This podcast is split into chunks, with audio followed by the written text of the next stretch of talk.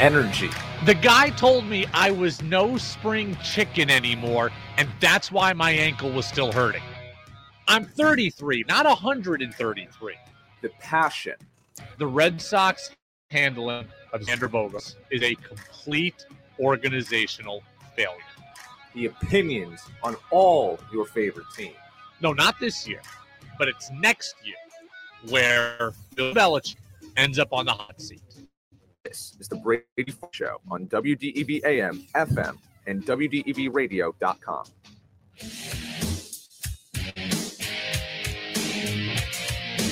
What's up, everybody? Good morning. Live from Patrick Gym Brady Farkas show on the road on a Saturday, getting you ready for the America East title game. The UVM men's basketball team taking on UMass Lowell here two and a half hours from now. 11 o'clock is the tip off, nationally televised game on ESPN2. I am here. I am bringing you closer to the action. We have a great show lined up for you. We've got a ton of guests rolling through. Mike Trimboli, the former UVM men's basketball standout, is going to be with us in 15 minutes. We're going to have Stef Smith, the former Catamount hoop star, with us. Ernie Duncan sitting down with us on set. A special surprise from the UVM women's team. We've got Jake Marsh, the former UVM broadcaster turned podcast star at Barstool Sports. He's going to be with us as well, all getting you ready for the 11 o'clock tip off. Here is the story. I need a little bit of help from those of you who are watching. I need you to tell me how this looks and how this sounds because I'll be perfectly honest with you. I'm a little terrified right now. So get in the comments section and let me know. Here is what happened. So every single year, every year that I've been here, the media room has been in the exact same spot, right? So I told UVM, hey, I want to do the show. I want to do it from the same place we always do it because in that room, there are really good computers, really good computers that work fast, that are wired, internet, etc. They go, no problem. We'll do the show where we always do. But they decided to up their game and they moved the media room to a different place. So as a result, all of those computers went down there. Uh, there's not enough time for me to switch to get down there. So I am doing the show on my laptop. I ask you to let me know how the show looks, how the show sounds. My laptop quality, not as good as those computers would have been. The internet, probably a bit laggy because I'm going through Wi Fi. I'm sure there will be a period where I float in and out on you, or you hear a little bit of a laggy connection, or where I talk but my face doesn't move. I am sure 1000% that that is going to. There's a couple of viewers in already get in the comments section. Let me know what you are seeing. Let me know what you are hearing. Brian says it sounds good. Thank you very much. Now my fingers are crossed for the next two hours or so.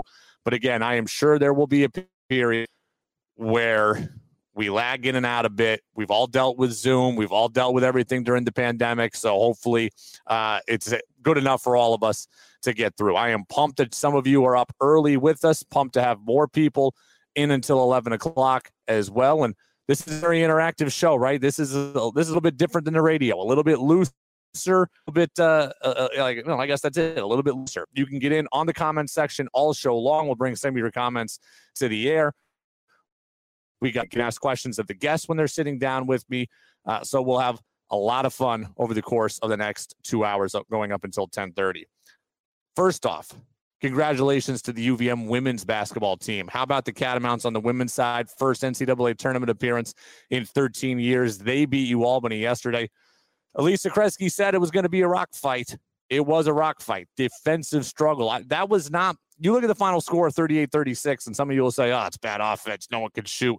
I really don't think that was the case. That was a great defensive performance on both sides. And uh, we will have a special surprise from the UVM women's team coming up with us here at about 9:30. Let's switch our focus to the UVM men who are taking on UMass Lowell coming up here again at 11 o'clock.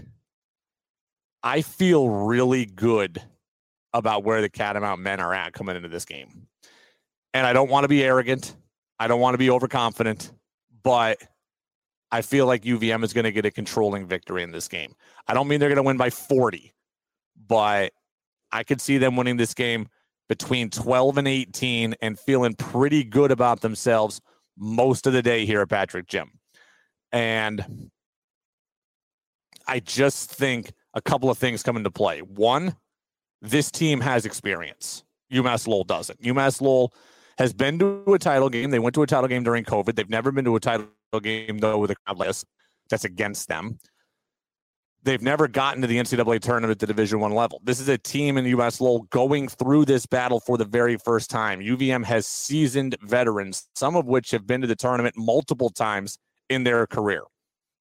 UVM has age, it has seniority, it has America East final experience, it has tournament experience. I think that is really going to play into things here. So that's number one.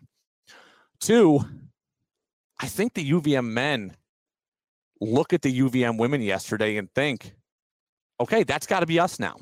I think there's a motivation factor here for the UVM men that I discounted kind of on this ride. UVM men were in the gym yesterday. They see the women and the crowd. They see the way the crowd responds. They see the UVM women get the victory. They see them punch their ticket. They see Delaney Richardson put the big logo on the March Madness bracket card. They see them dancing at center court. And they, they've you've got to think as a competitor, as a human, okay, I got to get that. I got to get that. So there's an internal motivation now that's even greater for the Catamount men to go out and replicate what the Catamount women did.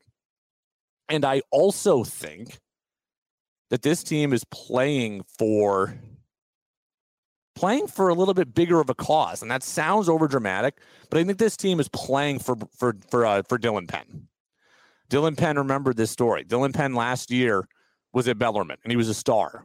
And Bellarmine had transferred in from Division Two to Division One. As a result, there's a four-year waiting period for you to get to the NCAA tournament. When you go Division One, there's a four-year moratorium on your ability to make the big dance. So Dylan Penn plays at Bellarmine they win the Atlantic Sun tournament. They win it. He's, I believe, the most outstanding player of the tournament. Cannot go to the tournament. Transfers, and he comes here. And he comes here for one reason. And that one reason is to get to the NCAA tournament, which he couldn't do at his previous school.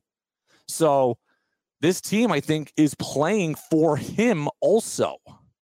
Right? You would have to look, this team wants to send Robin Duncan out on a high note, but they also want to send Dylan Penn to the tournament for the first time. So you start thinking about motivation and where your motivation is going to come from. I think UVM has a lot of it, and I think that's going to manifest itself here today. I think the Catamounts are going to win this game by tw- anywhere between 12 and 18 points. I do not think this is a single digit game. I don't. Now, it might be close early. It might be a scenario where the two teams are feeling each other out it might be a team a, a situation where the two teams are too amped up and have to calm down. We might see a 11-9 game, you know, 8 minutes into the half. That could happen. But eventually I think UVM is going to pull away. And I think they're going to win this game. I got it I got them winning like 79 64. That's where I think I'm at. I said I think they win between 12 and 18. I've got them winning at 15. 79 64 is my prediction. Now, UMass Lowell has scored has scored over 80 both games against UVM. So they have proven they can score. I just don't think they do it today.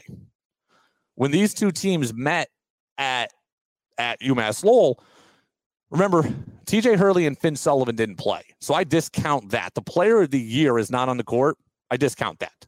UMass Lowell rolled them, dominated. A couple weeks later, UVM dominated, put up over 90. UMass Lowell got some garbage buckets late, kind of, you know, last six minutes of the game. That's where I think their big scoring output came in that one. So UVM, I think today, with all on the line, I don't think they let up. And I've got this game being 79 64. I want to hear from you. One, again, tell me how the internet connection is holding up because, again, I'm deathly terrified. Two, tell me your predictions, what you're looking for. You can get in right here on the comment section. If you're watching on Facebook Live, if you're watching on YouTube Live, comment in, tell me what you're thinking, tell me how things are working. Mike Trimboli is going to join us on the phone here in five or six minutes, so I'm looking forward to chatting with him. It's going to be a great day in Catamount Country. It's going to be made an even better day if and when UVM wins again. I think this is my this is my fifth America East title with this team.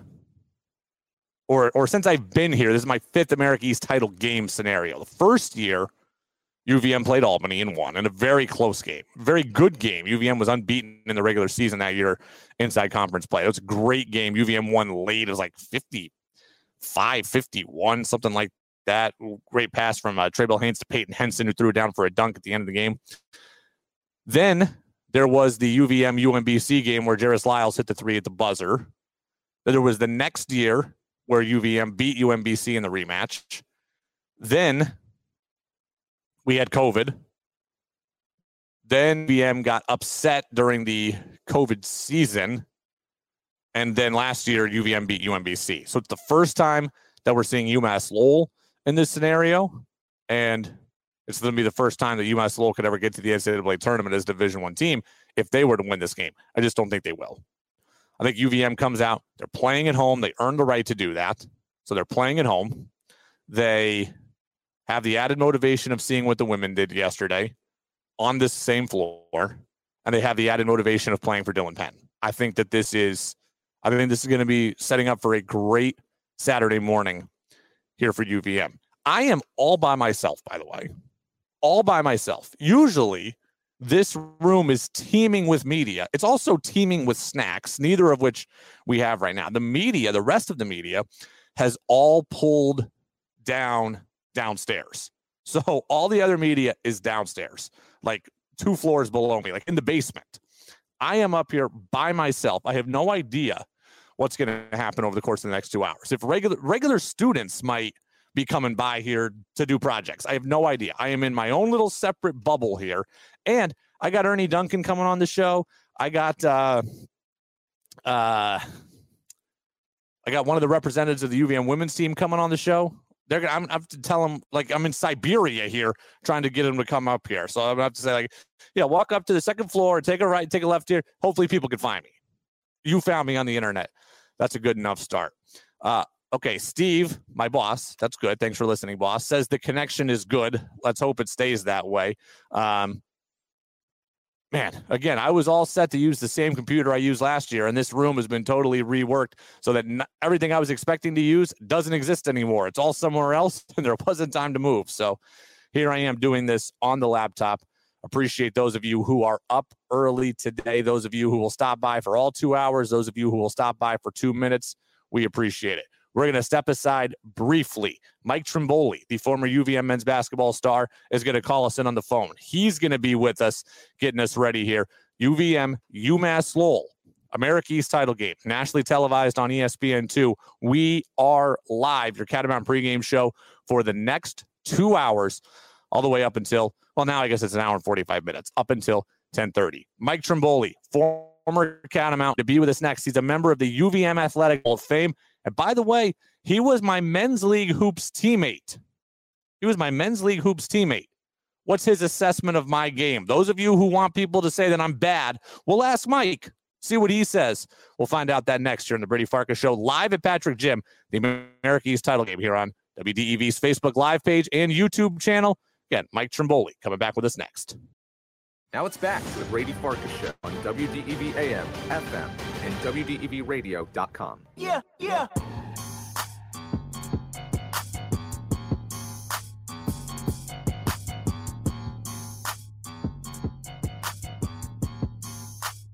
Welcome back in, everybody. Brady Farkas Show live at the America East Championship game here on WDEV, AM and FM, WDEVradio.com, and streaming this show also on Facebook Live. And let's just start the parade of guests right now, getting ready for this title game against UMass Lowell. Joining us on the phone line, former UVM basketball star Mike Trimboli, four time all conference player, 2,000 points, 2,000 assists, UVM Athletics Hall of Famer as of last year. Mike, Good morning. How are you? Great, great. I gotta keep you around. Just, just follow me around everywhere I go. Just say that, Athletics Hall of Famer. As of well, last we appreciate year, you taking some time early this morning. Great, First and foremost, keep you, will you be in attendance at this game today? UVM Athletics Hall of Famer. Um, as of uh, last year, Mike, you taking some time early this um, morning. First and foremost, going to go to the game as well. In attendance at this game today. Look forward to it every year. Well, yeah, I'm calling it today the UVM Invitational instead of the American East title game. So. Um, look, you're a busy guy, career. You got two kids now. Congratulations. How much Thank do you get you. to follow this team? Um, well, the beauty of technology nowadays is that you could watch every game on on the ESPN. So I've been following them a, a good amount, and I've you know I stay in touch with Becker a lot and, and text with him and, and just let him know that I'm watching, even though I'm not in the stands as much anymore. Um, usually, um, as my as as Colin Mack and some of my former teammates know that um, if I can get to a game game uh, to support them, and this year has definitely a challenging having our second kid, uh, Brooklyn, in November. Um, this year was a little bit of a challenge, but uh, we were um, we got to the two playoff games thus far with the whole family there. So, what has impressed you about the last playoff game was uh, awesome, by the way.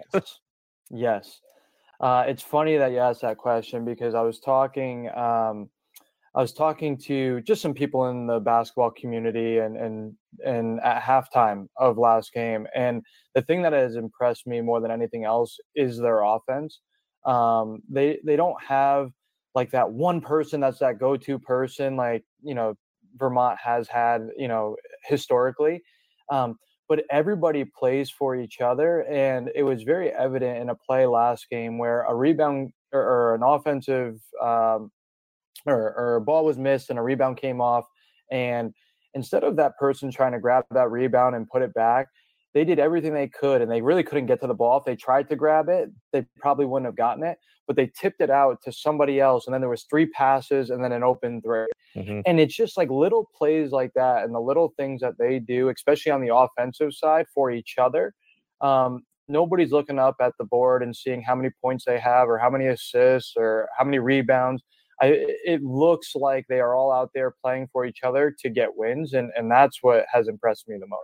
You know, this team has proven that it can win without Finn Sullivan going off, but at the same time, he's still the player of the year. He's had two points in the uh, first playoff game. He had five in the semifinal against Binghamton. As a guy who was a prolific scorer, when you are struggling, what is something you can do to kind of get yourself out of it, get yourself in the flow of the game early? Yeah, uh, really good question. So I, I think for me, if like I think in in this situation it's a little different because they don't need him to score 20 points to win. And so if I'm in his shoes, really what I'm what I think his focus is is like what can I do to help my team out? Mm-hmm. Um, a lot of it, I mean, look at their defense. Like I think being a leader and, and, and on the defensive side, like getting stops and making sure you're communicating with your teammates, the offense will come. And, and if offense is something that, and his, like, if, if they needed his offense, I've always used to try to get to the free throw line yeah. um, to get some easy, easy buckets um, like that and see the ball go through the rim. But I don't, in, in my mind, it's, it's more so like the intangibles and everything else because I think they just do a great job of of a collective unit on offensively, and, and their offense is is awesome to play. And I wish I would have played in something like that. um, but I, I, think that's what he should. You know, I, if I were in his shoes, that's that's the main part that I would focus on. Finn Sullivan's a transfer. Kam Gibson's a transfer. Dylan Penn's a transfer. Matt Veretto's a transfer. It's certainly a lot different than it was a decade plus ago when mm-hmm. you were playing. What do you think of just not so much Vermont, but college basketball in general, where teams are built on guys coming in and out as opposed to homegrown four year players like yourself? Mm-hmm.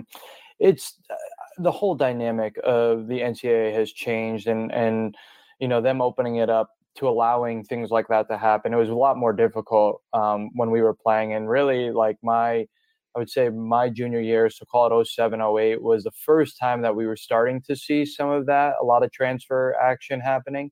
Um, and so I think UVM has done an awesome job of understanding the change in the environment and going with it as opposed to fighting it and getting guys that they know that are proven and, and can do the job and and fitting the right pieces together, right? Like there could be some really good players out there that that might want to come in but if they don't fit what you're trying to do you're not going to be successful and i think you know becker and and team have done a really good job of of making those pieces fit into how, how vermont's culture is and, and how they perform You know what's crazy is that the transfer rules have actually benefited Vermont, where they've been getting players that have maybe come down from levels or made lateral moves to Vermont. The fear has always been that Vermont's going to have a player that plays well and then gets stolen by some bigger power. Did anybody ever try to get you to transfer to a higher level? of course, there's always there's always talks. Um, I had a couple. The the one in particular is I had a buddy um, of mine who played at Houston University of Houston, uh, and every summer um, he was we would always go play back home in Connecticut, and he'd be like, "You gotta come, you gotta come." And um, it, at the time, he was he had a couple of like that previous season he had a couple of like 40 point games and they just had like a run offense and a sh- uh, shooting threes and everything so um, but you know, the loyalty to to the fans and the loyalty to the program is something that always kept me here. And and I, I mean, I'm still in Vermont, and this is 16 years later. So um, eh, that piece, I think there's just something about Vermont that's very special that people tend not to leave, um, especially for the four years that they're there.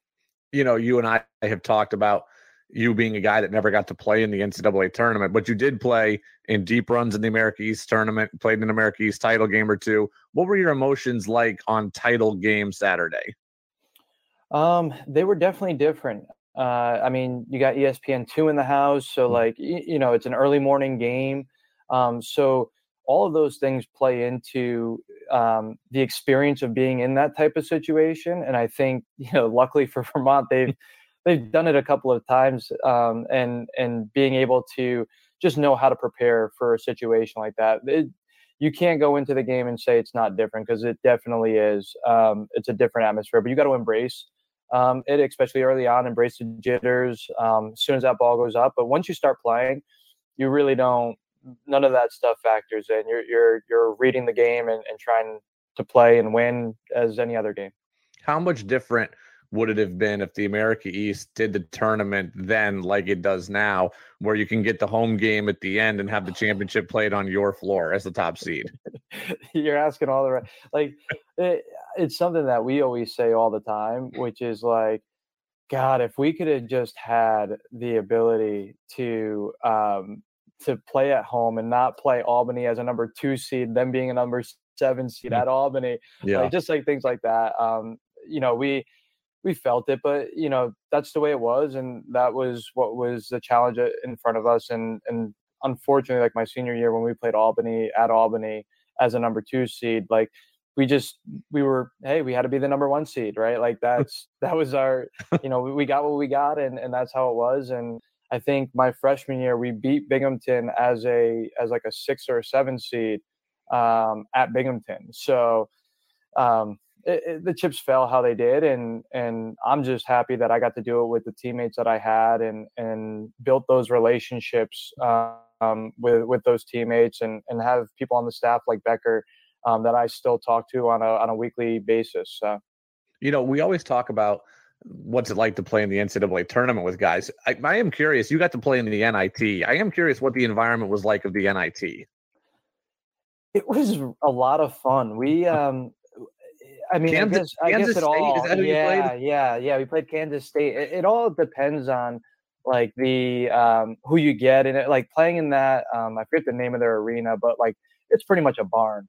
Um, yeah. and it might be called the barn. I don't even know anymore. but um, it like they had a full full crowd there, so it was it was like it was it was pretty fun um, in that regard. We we actually played them pretty tough up until you know last couple of minutes of the game. Um, and, and we really should have pulled it out and, and beat them. But um, obviously, playing in their gym at, at uh, a big Division One big time school, uh, it it didn't fall in our favor. But um, it, it was a really cool experience you know, I'm going to ask you a question that seems random, but I promise I have a point to it. You went to high school in Connecticut. Did you play at a public or a private high school? Um, so I played at two high schools okay. um, in Connecticut, and so I w- the Trinity Catholic was the name of my first high school. So it was a private um, high school. We played in a public school system um, called the FCIAC, um, the Fairfield County IAC, whatever that stands for. um, and uh, and then I um, I was really young for my grade, so I had people that were in a grade below me um, that were older than me. um, just I started school early and never really took advantage of of that. So um, instead of going to a prep school, I had a I had a, uh, high school that was right down the street from me that my AAU coach was a coach of, um, and I ended up uh, going there for what they called like a super senior year. It's pretty mm. much just like a grad tra- grad year hmm. um, in, in, the in the college world. Um, but I did that for a year um, called St. Luke's in New Canaan, Connecticut. Um, and they've had some good players come out of there recently. Uh, a couple guys that played in the America East, um, and uh, and so I did that for a year. So the well. reason the reason why I ask is I'm like, trust me, I won't drag you into this controversy, but I created a firestorm the other day because I said that I don't believe private schools should be allowed to win state championships against public schools. Like I don't mind mm-hmm. private schools existing. I don't mind private schools taking kids from public schools, but the problem when private schools go and beat public schools for mm-hmm. championships mm-hmm. with the kids they beat. I was just curious how other states do this. So you said you played in the public school league, but when it came playoff time, did the private schools get separated out or were they still all together? Uh, they were still all together. It was hmm. it was no different. And I'll uh, let me let me throw this your way, and, and you could give me and you can give me some some feedback here. Um, I always feel like if you set up and you go and you're doing the right things as a high school basketball coach, mm-hmm. right? Going and let me give you this example. So I have a nephew who's in eighth grade. Okay. Um, at, and and their champ, they have a middle school league that, that they play against each other. Yeah. The championship game is in the high school, the okay. the local high school. Yeah. As a high school basketball coach, your your uh, city's championship for middle school is ha- is there. You mm-hmm. go to mm-hmm. that game? Yes, I would go to that game. Okay. No, the the high school coach of that town was not at that game. Okay. So the reason why I say that is because if you do the right things as a as a public high school basketball and a public high school basketball coach, your kids shouldn't leave because you should be doing the right things to from when they're young, getting there and, and really developing them and being a part of that community so that when they get to the point in time where they're making a decision on where they want to go to high school, they have an option and they have a choice. And if you're doing the right things as a high school basketball coach, they you should be keeping those kids in that program. I would now, say I would say you're right about that. However, we know that kids leave for any number of reasons, right? Kids leave for sports, kids leave for academics, kids leave because that's where their families went, kids leave because of religious affiliation, whatever. So sometimes that doesn't even matter and a kid's going to leave anyways. What mm-hmm. I have an issue with is Mike, you and I play AAU together from age 8 until age 15 and then we see each other in the state championship and I'm like and you beat us and I'm like that guy should be my teammate and he just dropped 30 on us and how different would it be if he was actually my teammate? Mm-hmm. yeah and you're right like there's other factors that definitely that that play into it. Um i think if I, I hear what you're saying and, and i i don't dis i don't disagree that there is some potential. I'm more talking about the fact that like i don't think the kids should be going that way if these high school mm. public schools are doing the right things and and let's you know if if you go to rice right because you know the the tradition of, of winning is there like there's other opportunities out there like you know i talk to uh, bj robertson all the time and and he develops kids and he and he does the right things and he helps kids and and he gets them to the next level and like he does some of those things that like if I'm a high school kid and if basketball is what I want to do, then I'm going to go to the right mm-hmm. place where I'm going to be successful and get to the next level. Mm-hmm. So yes, education and all that stuff plays into it, but if your focus is to get to that next level and have college paid for, mm-hmm. um, there, there's other mm-hmm. things that you know everything takes into account. Mike could run up on just like here on the Farkas show. Uh, I talked a lot this season about me playing men's league hoops alongside of you, and I was talking about our games when I played well, when I didn't. Then the the winter season, I played terrible. We weren't on the same team. The people want to hear it from you, honestly. How good or bad am I at hoops? I love playing with you. I love playing with you. You are, I mean, we won a championship. We did win a championship, unde- undefeated, ten and and, we were- and and we were the one-two combo. So, just gonna throw it out there. No, it, it was a lot of fun, and um, I re- I really enjoyed it. Like getting getting out there, and you you can shoot the ball. You can shoot the ball. I would say better jump shot than I. uh, I I wouldn't Yep, go that I'm, far. I'm throwing that out there. I like it. That's you already have tickets to this game. You don't need me to. You don't need me to get you in. So, Mike, man, I appreciate it. I will see you uh, in a couple of hours from now. America East title game, 11 a.m. Obviously, we're counting down to it. Catamounts and UMass Lowell. Mike Trimboli with us here. Mike, we appreciate it. And uh, again, I'll see you in a couple hours. awesome. Thanks, Brady. Always a pleasure. Always a pleasure for sure. That was Mike Trimboli, the former UVM men's basketball standout. You know, look, I think he's been a little a little facetious. You know, he is clearly significantly better. We all know that. We were the one, very much the one, though. That's absolutely a definite. And for those of you who think I'm just a, a talking head on the radio who can't do anything athletically, Mike Trimboli is telling you, hey, I enjoyed playing with you. You have a good shot. You're pretty good. So do with that what you wish. Thank you to Sheldon, who's over in Starksboro, who says the stream is coming in strong. Thank you very much, Sheldon. Again, keep me posted on the comment section. I am out here in the Student Athlete Success Center, which might as well be Siberia at Patrick Gym. And uh, look, it's good. I'm alone. I have the ability to yell as loud as I want to. That's all good. But, you know, I just, I'm a little worried about the internet connection. So keep me posted in the on Facebook Live and on YouTube Live. Thanks to Mike Trimboli for stopping by. I'm going to be doubly worried about the internet connection in about 10 minutes because Stef Smith is going to stop by, the former UVM uh, hoop standout. He's going to join us live on video chat. So we'll get a chance to see Stef. Hopefully it works well. Stef is joining us from Syria. I keep making, or not Syria. Um, where did he say he was? Serbia, excuse me. So not Syria.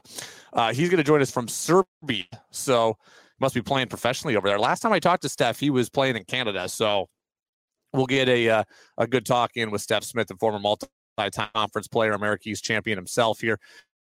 Saturday, getting us ready for UVM and UMass Lowell. I don't want to go down the high school road because this is a day to get ready for college. But I just want to. We we talked a lot this on the show and a lot this week on social media about the of high school sport in the state of Vermont. Mike tells you in the state of Connecticut, public and private play together. So it is not just here. Public and private play together. Um, again, my idealistic view, public and private gets separated come playoff time, is not necessarily reality. It doesn't happen here. It doesn't happen there.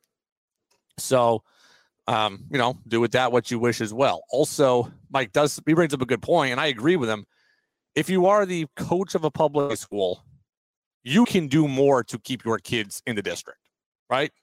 Be a good role model, be a figure if they need it, be a good coach, be accessible. That's all true. Kids are going to leave anyway. So some kids will leave because of religion. Some will leave for academics. Some will leave because your school is in not a great area. Some will leave because that's where their parents went. Some will leave because they have money and they can just afford it. Kids will leave anyways, no matter how good your high school coach is. But if a high school coach at a public school is excellent, then they are more likely to stay. So I agree with Mike on that. Speaking of high school, the D1 title game in the state of Vermont is tonight, and it is at Patrick Gym. It's Rice and CVU. Rice is the two, CVU is the one. I'm thinking of going to that game. It's at Patrick Gym. This game is 11 o'clock. Going to end a little after one. I'm going to stick around, do the media thing, get out of here at 2.30, go eat lunch. If I can find enough time to kill without having to go home, I'm going to come back here for 7 o'clock and watch that game. I don't, it's to be determined if I can. I'd go get a beer usually, but I can't get a beer and then go to the high school game. That's inappropriate. So we have to see how it's going to end up there. Um, again, plan for the day. Stef Smith stopping by 9:15 here on video chat. Representative from the UVM women's team. Congratulations to them on winning the America East title yesterday. Going to be with us at 9:30. Jake Marsh, pardon my take podcast, former UVM broadcaster. 9:45. Ernie Duncan going to sit down with us at 10. This is like Radio Row of who's who in Catamount country. When I used to cover the Super Bowl, this is what it was like. Guess, guess, guess, guess, guess, guess, guessed. And I don't usually do this on this show, but on this digital show, on this special day, I think it's fun to bring in as many different voices as possible and as many different people who are interested in Catamount basketball as I am. Um, all right, I want to go here. Someone asked me, Brady, you seem awfully confident about UVM. What's your concern? I think UVM is going to win, right? I think they're going to win by 15, 79 64. So I guess I can't lie to you. I, I don't have many concerns. If you are asking me to find one, my concern is about how amped up UVM is. You know what I mean? UVM has this game at home. They're playing for a higher call, trying to get to the tournament. They're playing to try to send off Robin Duncan on a high note. So they're coming in with this pent up energy. Then you see what the UVM women did yesterday, and they win a title on this floor, and that motivates you even more. Now you go to bed and you're super pumped. Then you come out. You know the game's on nationally television. National television.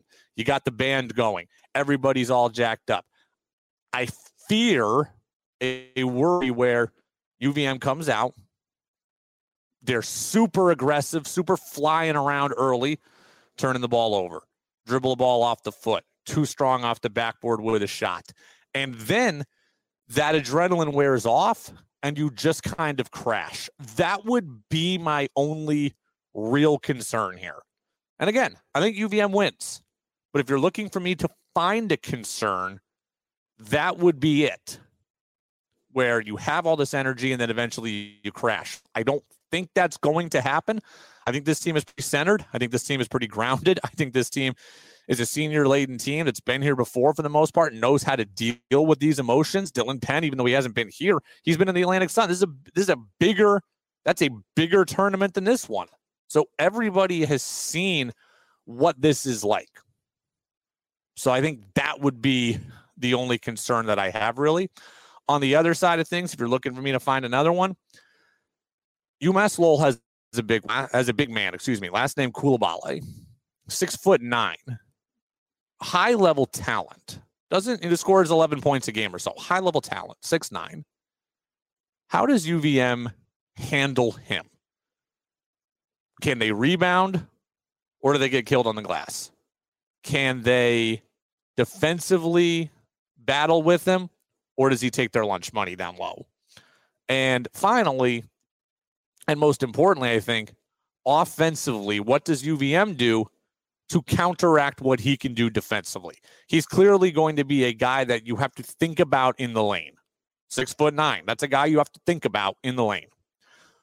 What do you do at your UVM to mitigate his ability? You get out and run, try to be in transition so he doesn't have a chance to set up. Um, do you try to get your big men on the perimeter where he's uncomfortable. Matt Veretto is certainly comfortable out there. Robin Duncan really isn't. So that would probably be the first thing I would do is try to get him in situations where he has to make a decision to come out to the perimeter where he doesn't want to be or stay in and allow your guys to shoot from the perimeter. Matt Veretto will hit open three after open three all day long if you leave him there. If UVM can get Veretto on Coulibaly, he's going to get threes, he's going to get looks, and he's going to knock them down. If Robin Duncan is there, then you have two guys that aren't really, you know, that's not Robin Duncan's game. That's not, not the best way to utilize him. That's not the best way to get Coulibaly out because he's not going to follow Robin Duncan. So, and then Nick Fiorillo. I'm curious to see what he does because this is a guy who was a starter at the five at the beginning of the year. And got hurt in the Bahamas at the Thanksgiving tournament. We didn't see him for three and a half months. He came back against Bryant a couple weeks ago, has played 10 minutes here, eight minutes there, six minutes there. Doesn't score a ton right now, but he is one, absolutely another big body that can guard Coulibaly. And two, he is absolutely a guy who can hit the jumper. He could bring Coulibaly out, or if Coulibaly doesn't follow him, he can hit the wide open three. Now, he hasn't shot it well since he's come back, but That's in his game. That's in his repertoire. That's in his bag of tricks. So I'll be interested to see what UVM does. Aliro Iafalele is certainly athletic enough to stay with Coulibaly. He's the most athletic UVM big man. Veretto is their best shooting big man. Fiorillo is another body there as a big man. And then Duncan, we know what he does. He's just not a three point shooter. And so I'll be interested to see what uh, UVM does to to counteract a six nine force in the middle. Uh, some of you were getting in on the comments, which is great because it shows me again internet connection is staying well. Corey says the anthem is the best. It gets everyone going. Go Cats 83 76. So he thinks it's going to be closer than I do. The anthem usually performed by Dave Grippo. Awesome. You know, he's playing the saxophone and awesome. I, know, I can't play the recorder in fourth grade, but Dave Grippo, the anthem with the saxophone does get everybody going. That is awesome. Joe has the Cats winning by 17. Uh, I don't think it's going to be 17. I think it's going to be 15, though. So I certainly could see that. What am I talking about? 79 64. That is my that is my prediction. 79 to 64. I do think it will be closer early. These games always are, right? I think UMass Lowell comes out thinking, hey, we're going to pull the upset. Hey, we got no pressure. Hey, we're going to use the crowd's energy for us. We're going to us against the world. I think everybody comes out flying around defensively. It's it's slow moving early, and then I think UVM pulls away. I would be very interested in the start of this game. By the way, I think UVM, if they can get off to a great start, again, it's hard to do that given the circumstances, but if they can get off to a great start, then I think they can. That would be a huge boost, right? If you can get up 11 3 early at the first media timeout, well, then you've got uh, all the momentum on your side right from the tip. So we'll see what happens. I think it tends to be slower early, but UVM, I think, ultimately does pull away. We'll step aside, take a quick break. Back, we'll chat with Smith, the former UVM basketball standout, who's a multi-time all-conference player. He's joining us all the way from Serbia. So we'll uh, pray the internet connection works for him. Stef Smith going to be with us next here on the Brady Farkas Show, live at America East Championship Saturday. UVM and UMass Lowell on WDEV's Facebook Live and YouTube streaming channels. Also, my Twitter account as well, which is uh, at WDEV Radio Brady. Go and follow me. I'm closing in on 2,000 followers. I've had that Twitter account for like eight years. I'm just about to hit 2,000 followers. Go be number 2,000, please. It's been a long battle to get here. Stef Smith next. Now it's back to Brady Farkas, WDEV AM, FM, and WDEVradio.com. Yeah, yeah.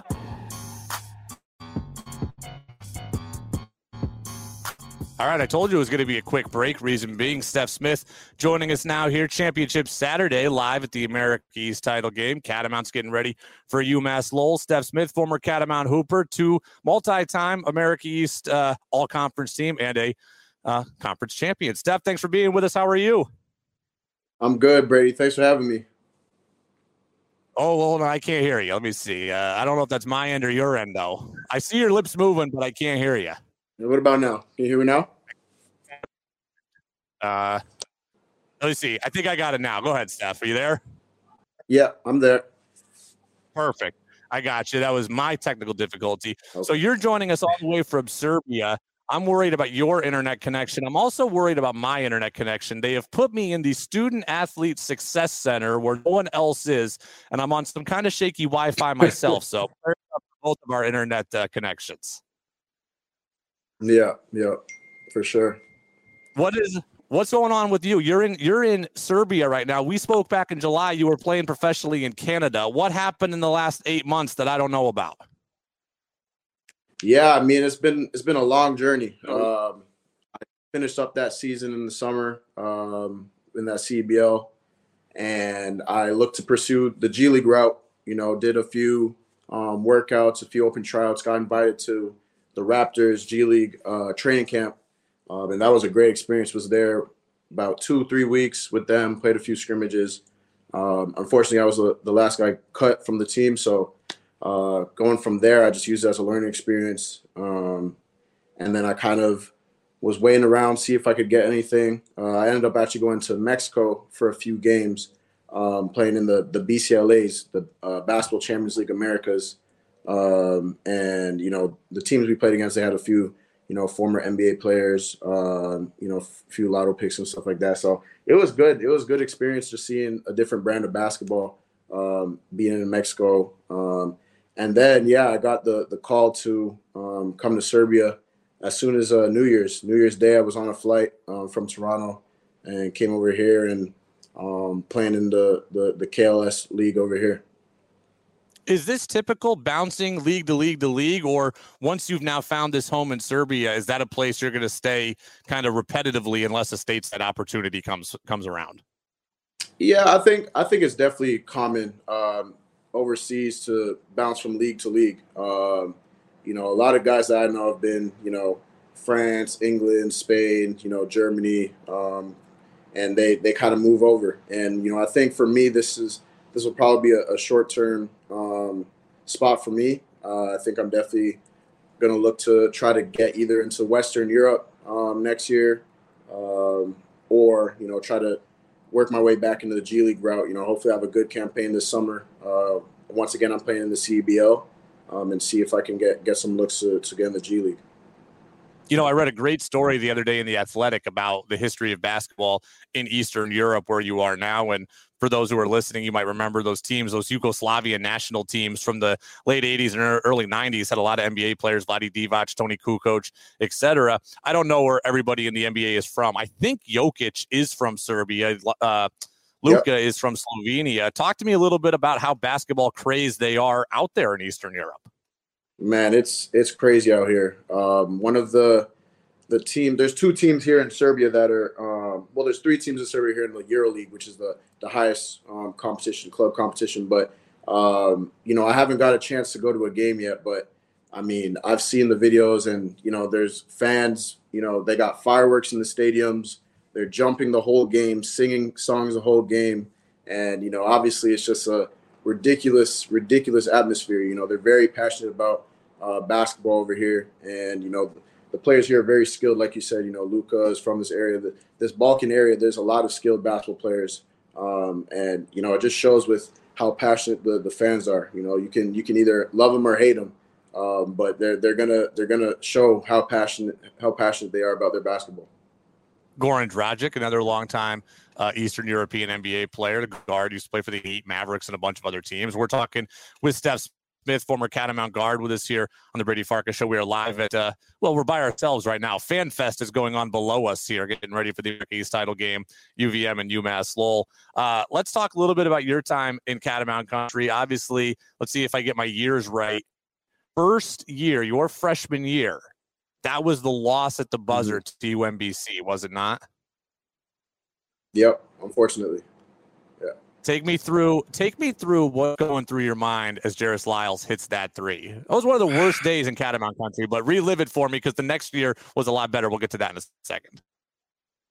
I was gonna say I can't even make me relive this, but um, yeah, I mean, you know, just playing that game. Obviously, being a freshman, that was a crazy atmosphere. You know, the intensity was just on super high, and I think we I don't remember exactly what the time was, but I think we struggled to make a field goal for like seven, eight minutes. And, you know, it was just one of those things where it's like, you know, we know the scout, you know, we know who Lyles was as a player. You know, he's a really good player. And, you know, sometimes at the end of games, it's just, it's just 50 50, especially with a guy like that um, that has the ball in his hands. And, you know, as soon as he shot it, I was like, I was, I didn't feel, I didn't feel right when he shot it. And it went in and, you know, it was it was heartbreaking. It was really heartbreaking, especially just to see you know how much it meant for the, the seniors. You know, coming from the year before, going undefeated, um, you know, making to the tournament, you know, trying to get back to that that stage, and um, yeah, it was really tough loss. A really tough loss. Next year, you get a rematch against UMBC. You're a sophomore, more prevalent role, huge part of the team. You win that game, I believe, by 17. Talk to me about what the emotions were like that mm-hmm. day. Yeah, that was amazing. It, it, was funny too because UMBC, I think they beat us. I think they beat us twice in the regular season that year, if I'm not mistaken. I know Anthony was out um, one of those games, and you know it was kind of like, all right, you know, this is the rivalry now, and we got to get them back. We got to avenge the seniors from the year before. We got to avenge the the losses that they they you know gave us that season. So um, that was just an amazing experience, man. I, you know, we we I just had a feeling we weren't going to lose that game. You know, we came out, we were so dialed in on the scout um, leading up to that game.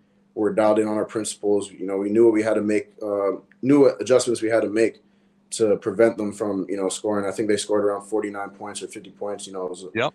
we we we did really good good job on defense. So uh, that was a great experience. You know, I just remember myself spinning the ball on, the, on my finger. You know, r- running the shot clock down, and um, you know, just amazing experience. One of the best things that's ever happened in my life for sure we're just going to go year by year. Talk to me about the next year because that's the COVID year. We're getting, and that was crazy too because I remember you had beaten UMBC in the semifinal. We're getting ready for a final here against Hartford, and it's mm-hmm. like I think the semi was on Tuesday.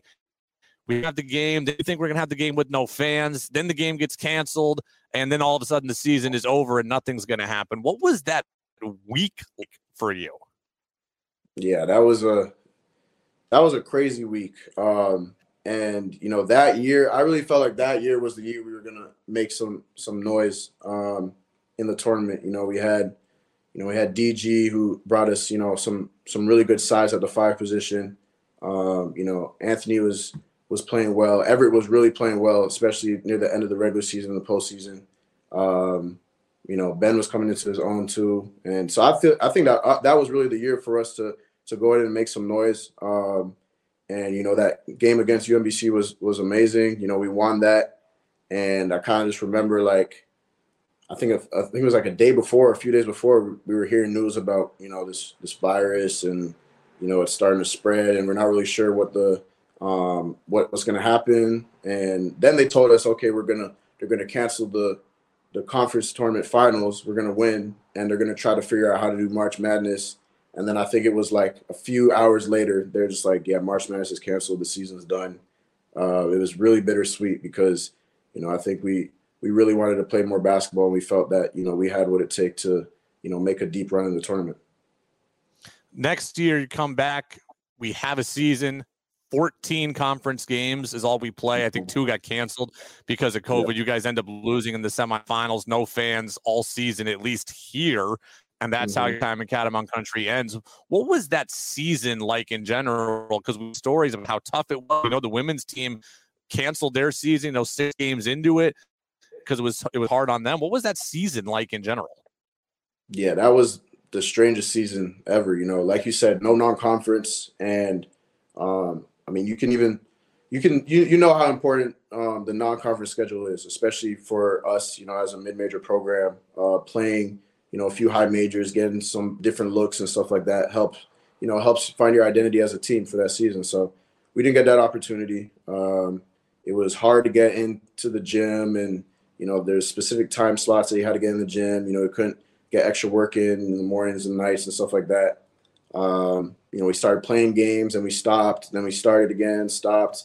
It was a lot. There was a lot of things. Um, and obviously, those aren't excuses for why we lost, but you know, I think, um, yeah, it was tough. It was really tough mentally. I think the mental side of it was was the hardest thing. You know, with uh, you're not knowing if you're playing. You know, you're traveling on a bus.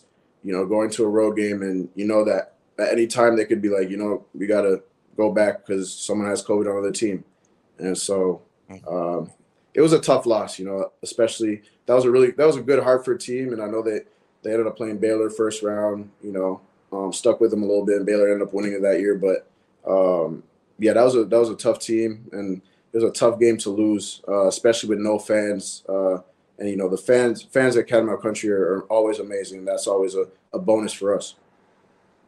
Stef Smith with us here on the Brady Farkas Show live at Patrick Gym. Fan Fest is going on below us. We're taking you up until 10:30 here on the WDEV Facebook Live channel here um, we have talked before. You went and did that that COVID year, that grad year, I guess, at St. John's. I mm-hmm. know how much you enjoyed that, but so I won't ask if you regret not staying here because I know you don't. But does part of you ever think what it would have been like if you had played that fifth year here and you were on this team last season? Oh yeah, for sure, for sure. And you know, I'll, I'll always stand by the fact that I don't regret. Um, I don't regret leaving, and I think it was good for my development and you know, everything happens for a reason. But obviously, like you said, I who wouldn't want to play, you know, in Catamount country again, you know, especially for me, I was blessed to experience, you know, three full years of, um, you know, the fans and the atmosphere and all that stuff. And, you know, seeing those guys go to the tournament, I was really happy for them. You know, really happy for happy for Ben, you know, coming from, you know, being a walk on to, you know, that's just a great story. And that's that was like my my best friend on the team. That's my brother. So, you know, obviously I would have loved to to play again um, in front of the fans and um, go to the tournament again. You know, obviously that didn't happen. I chose my route, um, and like I said, I, I still don't regret it to this day. You know, talk to me a little bit. How much, you know, you've been bouncing around Mexico, Serbia. How much you getting a chance to follow this team and follow their ride? And if you have gotten a chance to really watch them, what do you like about this squad? Yeah, so I mean, within honestly probably up to before I got here because there's a six hour difference here, so it's it's three thirty right now. But um, when I was in Mexico and before that, you know, I was watching watching the team. Even I came down to Burlington um, in the summer. Um, you know, I was working out, um, training, and um, you know, visiting Emma, who's, who's my girlfriend on the team, and shout out to her for for winning that that championship and the the women's the women's team for winning that championship. That's big. But you know, I remember coming to Burlington in the summer, and you know, JB kind of brought me in and um, huddled everyone up and was like, "This is this is a you know alum," and it was weird because you know I still felt like I was I was just there the other day, but you know, seeing the guys that were on the team, uh, it's like a whole different team. You know, they got a whole a, a lot of different people on the roster, so um, I knew it was going to be tough for a non-conference schedule. I mean, that was one of the toughest non-conference schedules they've had. You know, so um, being away on the road for you know virtually like a month is is really tough. So you know, I think a lot of people probably panicked early and said, you know, they're not going to be so good this year. They're not doing well, but um, you know, when a program like that, you know, has someone like JB and that coaching staff, and you know, guys like AD and Robin, and you know, that've been there and have seen what it takes, you know, eventually things are going to turn. And you know, even talking to uh, Dylan and Finn when I was over there, you know, I just told them, yo, you guys just gotta be leaders and and you know, it might be tough at times, but you know, I know you guys are great players and you know, it's just you just gotta stay with it, stay consistent. And I think, you know, that non-conference slate prepared them for for the conference and you know, once again, regular season champions, and I think, you know, they'll have a really good chance today to to raise that trophy once again and, and punch their ticket. Stef, I'll get you out of here on this. I, I'm on record as saying it. I think UVM wins this game 79 to 64. I got a 15 point victory. So I'm not overly concerned. But if you're asking me to find one worry, here's one worry. This team saw the women yesterday win, as you alluded to, right? You're at the game, mm-hmm. you see the emotions of it, you see the trophy get raised. Now you're all jacked up. Then they're playing for a little bit of a higher call trying to get Dylan Penn to the tournament, which he couldn't do last year when he was at Bellarmine. So you go to bed, you're all hyped up. You're going to come out, you're all hyped up. You're going to play real hard and real fast for the first five or six minutes, and then eventually you kind of crash. The question for me to you is how do you handle all of those emotions so that you can play a full 40 minutes as opposed to, you know, 20 minutes only? It's all mental pre- preparation. And it's funny you say all that because I remember um, my sophomore year playing in that championship game, you know, the night before I did a lot of meditating, you know, kind of just calm, calm myself, you know, watch a little bit of film. And it was funny because I could not sleep that whole night. I probably got three mm. hours of sleep. And, you know, I, I ended up getting up real early, getting some shots up and stuff like that. But it's really just about mentally preparing yourself. And you got to lean on the guys that, you know, have been in those situations before. You know, luckily, you know, there's a, a handful of those guys that have been in that position. And, you know, it's really going to come down to defense. Um, you know, as we just saw with the the women's team, it, it, came down to defense. You know, offense struggled, you know, on both ends, and um, you know, I think if they follow the scout and you know are disciplined on on how they you know want to guard UMass Lowell and, and do all that, they're going to be fine. I think there's going to be some some jitters at the start, you know, some shakiness, but once you get into that game, um, I don't I don't see them, you know, crashing. I think they're going to be, you know, playing 40 minutes hard and, it's going to be another great great game, a great win, and you know it's going to come down to defense. Well, that's what we're hoping for. 79 64 is my prediction. Stef Smith won an America East title here at UVM. He won it on this floor. He's now playing professionally overseas. Continue to follow him for far. He joins us now all the way from Serbia. Stef, man, thanks for making some time with us here on this Saturday morning, your Saturday afternoon. Enjoy the game, and uh, I'm sure we'll catch up again down the road at some point soon. For sure, Brady. Thank you. Keep doing a great job. Thank you very much. There goes Stef Smith. He uh, with us here on the UVM basketball pregame show. Talk with him as well as always. And uh, what we're going to do next we're going to take a quick break. UVM women they get the victory yesterday over uh, UAlbany. A defensive slugfest it was. Ryan Zimmerman, the voice of the Catamount women, he's going to be with us here next on WDEV's Facebook Live and YouTube channel. We'll be right back from the America East title game. I'm Brady Farkas. Now it's back to the Brady Farkas Show on WDEV AM, FM, and WDEVradio.com. Yeah, yeah. All right, welcome back in. Brady Farkas Show live at the America East Championship here on WDEV's Facebook Live and YouTube channel. I want to thank our great uh, listener here, Jane Ann, who said, Great interview with Stef Smith. Stef Smith was awesome, and uh, appreciate him joining us all the way from Derby, a former multi time all conference selection for the Catamounts and America East champion, helped lead the Cats to the NCAA tournament. The game they played really well against Florida State. Another member of that team, Ernie Duncan, is going to be with us uh, at about 10 o'clock. Jake Marsh, the former voice of the UVM men's basketball team, current Barstool sports personality, is going to be with us here in about 10 minutes. But right now, we are joined specially, as you can see, we're trying to make us both fit in the camera. It's Ryan Zimmerman. He is the voice of the UVM women's basketball team as the Catamounts win the America East title yesterday by beating Albany in what was a defensive barn burner, 38 to 36, the lowest America East uh, final score in the history of the conference. Ryan, man, thanks for being with us. How are you? Hey, thanks for having me. I'm feeling really good about last night. I still can't believe it happened the way it happened. You know, it's probably the most on-brand Vermont win that you could you could imagine. You know, with Coach Kresge and all of her defensive intensity and all of her defensive preparation. But hey, they got the done. I'm feeling good. Thank you so much for having me on. Yeah, of course.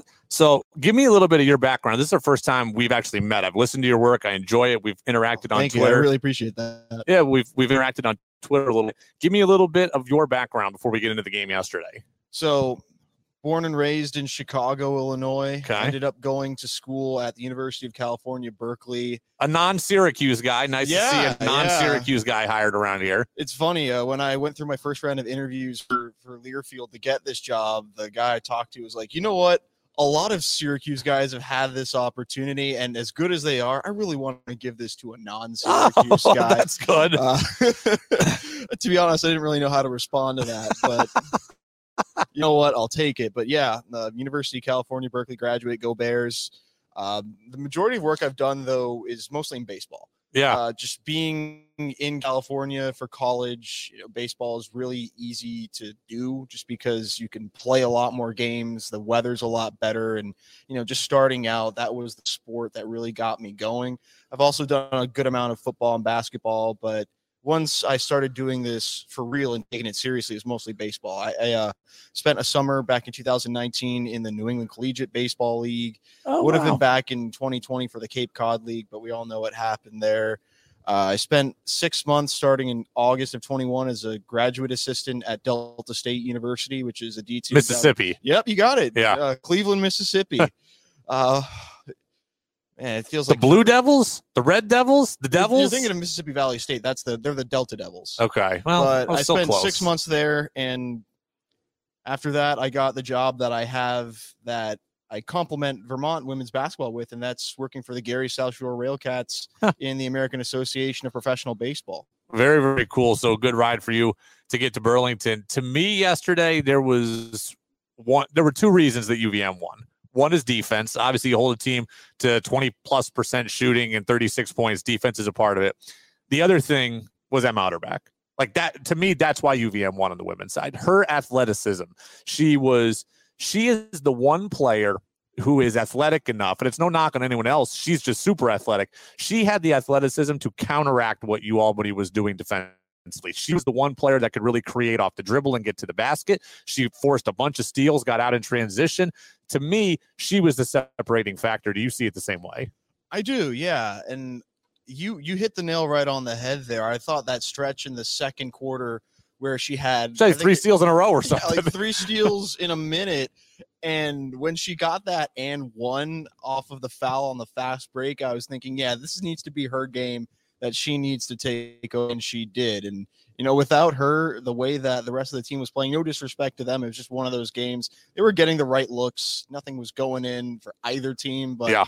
great players find a way to get it done in the clutch situation. EU did just that. Awesome yesterday. Also, shout out uh, Bella Vito is a player we don't, at least I don't talk about as much because we're so focused on the four starters for that team that score a lot: Olson, Richardson, Utterback, and and Gilwee.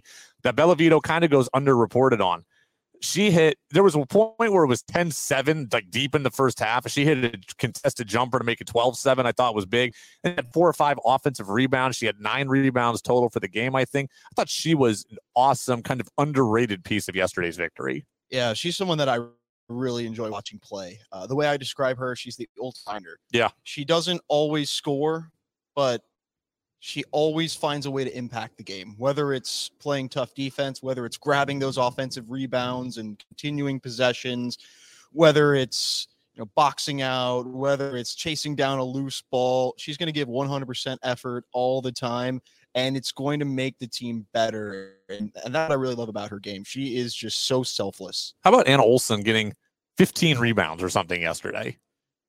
That's just par for the course with Anna, right? I yeah. mean, three Vermont players had 10 plus rebounds. Bella wow. was one of them, and, and Delaney was the other, in addition to Anna. But I was working with Bernie Cieplicki last night on the game. That was one of his, one of his big keys, winning the rebound battle. And those are just three examples of players that really took that to heart. They crashed the boards. Anna obviously had a bunch of success. She had, I believe, seven in the first quarter, or not, not even the first quarter, like the first five minutes. She had mm. that one possession where she missed a couple shots, grabbed her own rebound twice, and then fought through contact to earn the and one. But that's just something this team really places a high premium on being able to rebound the basketball, create more possession for yourself, take them away from the other team. And if you do that, you're going to win games. And they they showed that last night. I think they're 53 rebounds as a team either that ties an America East record or it's really close to it. It would have to come close. You know, you, you miss all those shots as Albany did. You have a lot of chances to yeah. get rebounds, and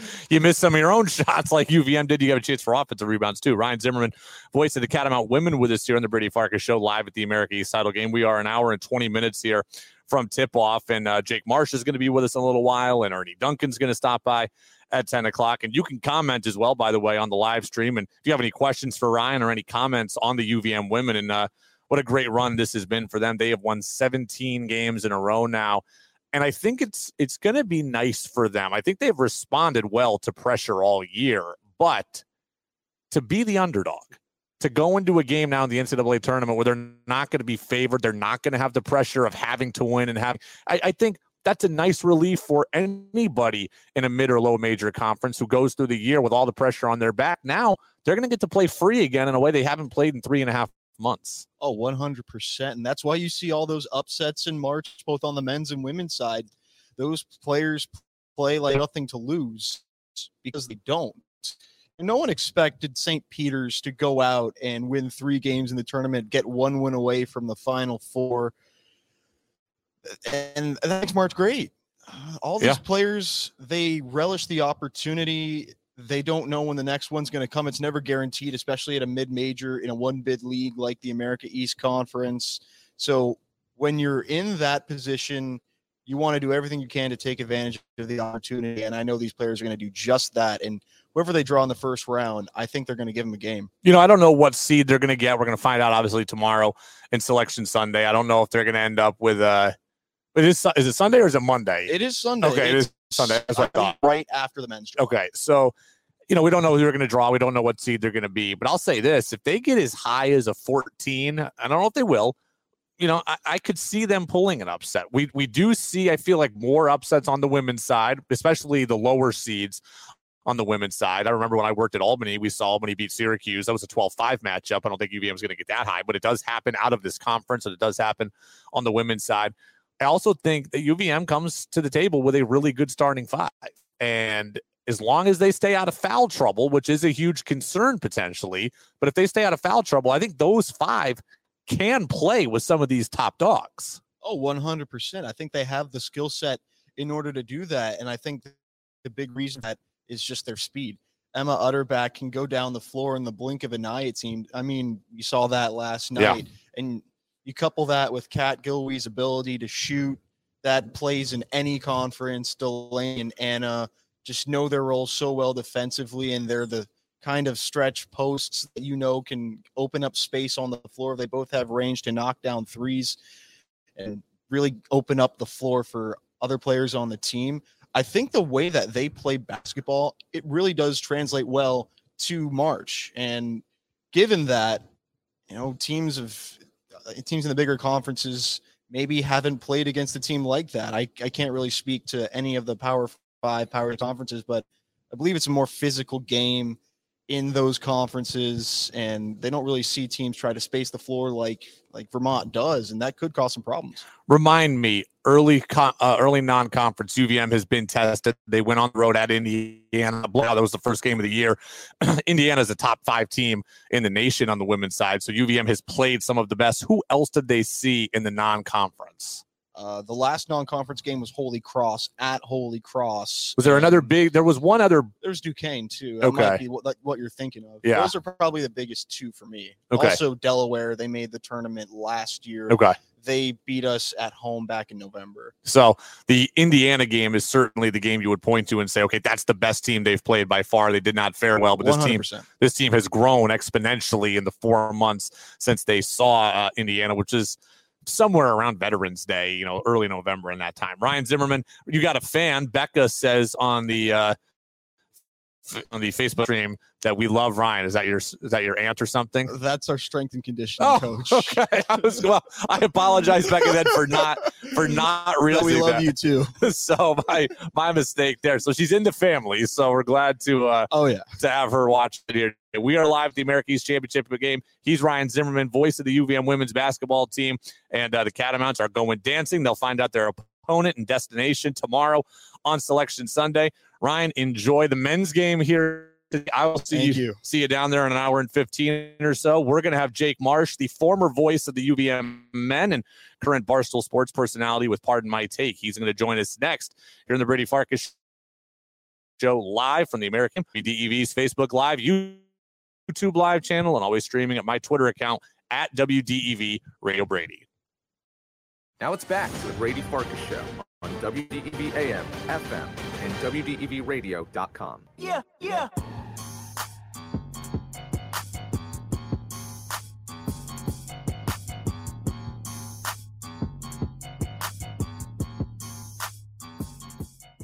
I'm great, Brady. Thanks for having me on. Great. Welcome back into the America East title game pregame show here on WDEV AM and FM, WDEVradio.com. A little premature there on the, uh, I asked a question and didn't hear, you know, I asked a question, but I was muted, but he heard me. So here we go. Let's three, two, one. Back at it here from the America East title game, the pregame show on WDEV AM and FM, DEVradio.com, always our Facebook channel as well. Joining me now, let's do this properly, is the former voice of the UVM men's basketball team. It is Jake Marsh. He has spent two seasons in Catamount Country a couple years ago. He is now off to Barstool Sports, where he has been working with the famed Pardon My Take podcast, Big Cat and PFT, one of the most successful podcasts in the industry. And Jake is with us now here on WDEV. Jake, thank you for being with us. Take two. Thanks for joining our uh, our pregame show. How are you, buddy? I'm great, Brady. Thanks for having me on. Great to be back in the 802 airwaves uh, for the first time in a while. Obviously, a very exciting day today with the, the America East Championship game tipping off shortly. Rumor has it you're going to be in the building today. You're based in New York now with Barstool. Rumor has it I'll be seeing you in the flesh in a couple of hours. That is a confirmed rumor. I decided I was watching the semifinal game a few days ago, of course, beating Binghamton, Vermont. And I was I'm in a group chat with Ernie Duncan, Everett Duncan, and a couple of the managers that were there when I was there. They convinced me to come. It was a last minute decision. I said, screw it. I'm coming up. How many times you got to do this? Right? Go to the Americas Championship game. Like I guess Vermont, they've been spoiled. They get to do it a lot. But as a fan, I've never been to Patrick Gym as a fan. I'm very excited wow. for that, uh, let alone for the championship game. So it should be a lot of fun you know, it's hard to believe it's been so many years since you were here. And uh, the first year you were in Catamount Country, Cats got to the America East title game, won it, and uh, got to the tournament against Florida State. What do you remember about the America East Championship Day in your own experience and win over UMBC that year?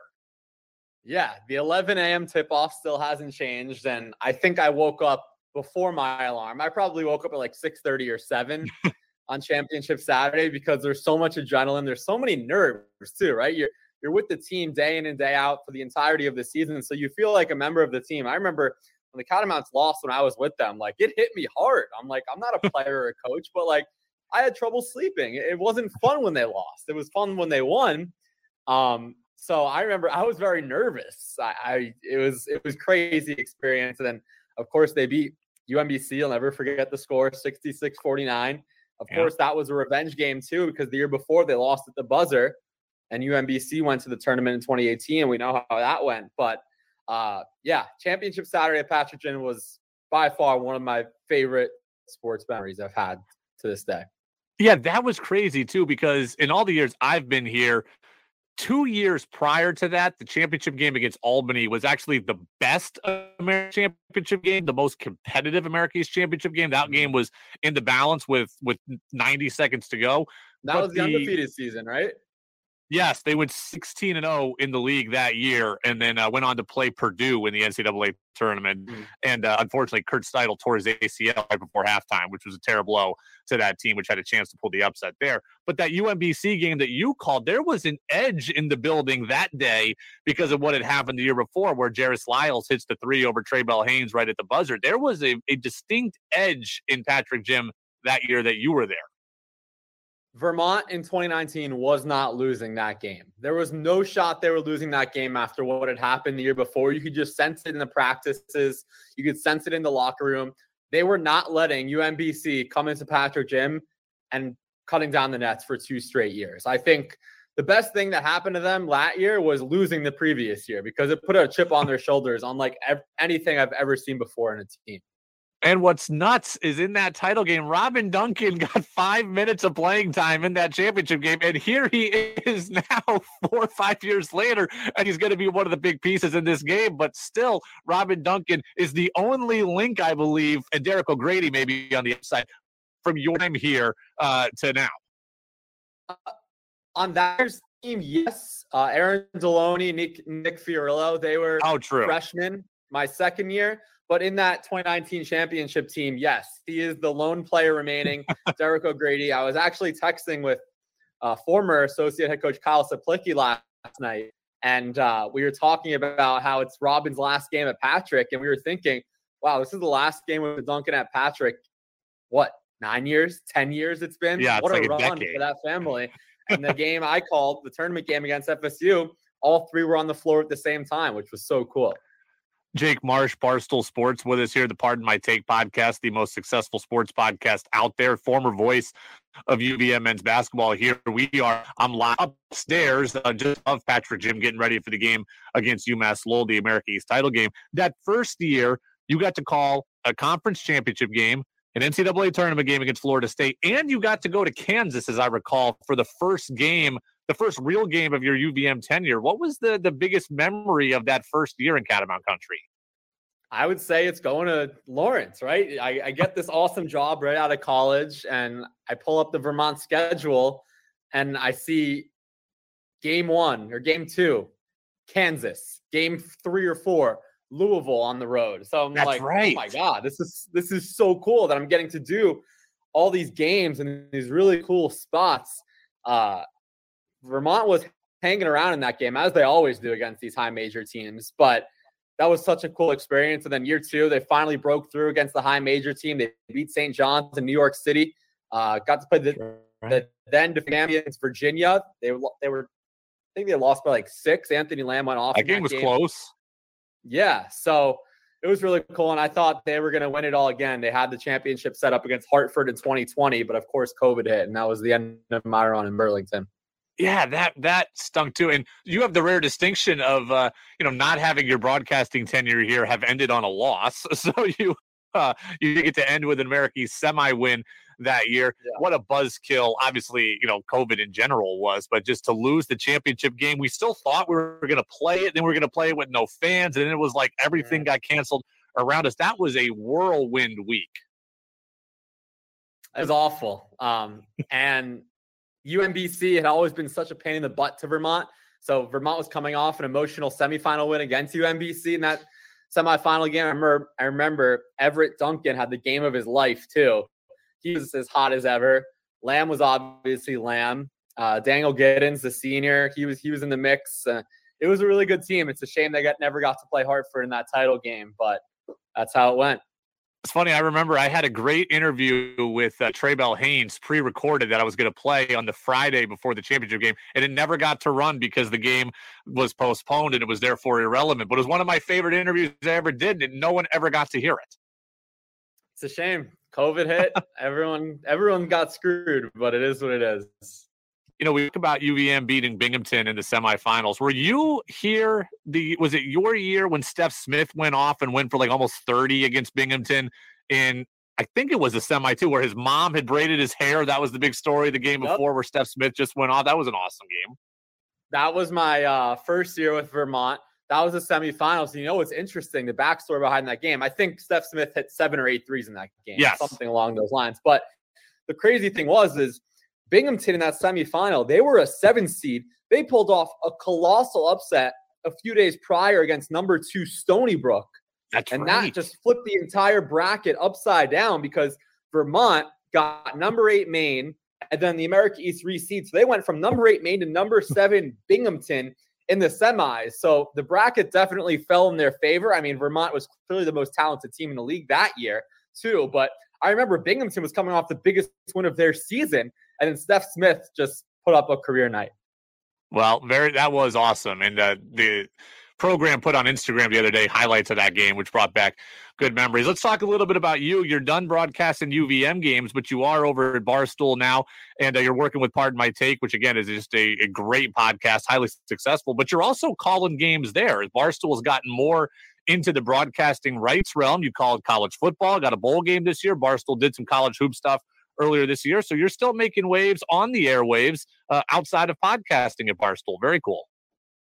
Yeah, thank you. Yeah, we had the Barstool Sports Arizona Bowl in December. Ohio beat Wyoming in overtime. That was awesome to be part of. We had the Barstool Sports Invitational at the Wells Fargo Center in Philadelphia with a doubleheader between UAB and Toledo, which at the time this is airing, we'll know if two of those teams are dancing. They're definitely, if they make the dance, they'll be popular picks. Uh, and Mississippi State and Akron were in it too. Been doing some games on the side here with some schools locally in New York City, Manhattan, Iona. Uh, so yeah, definitely still want to do play-by-play stuff and trying to get as many reps in as possible.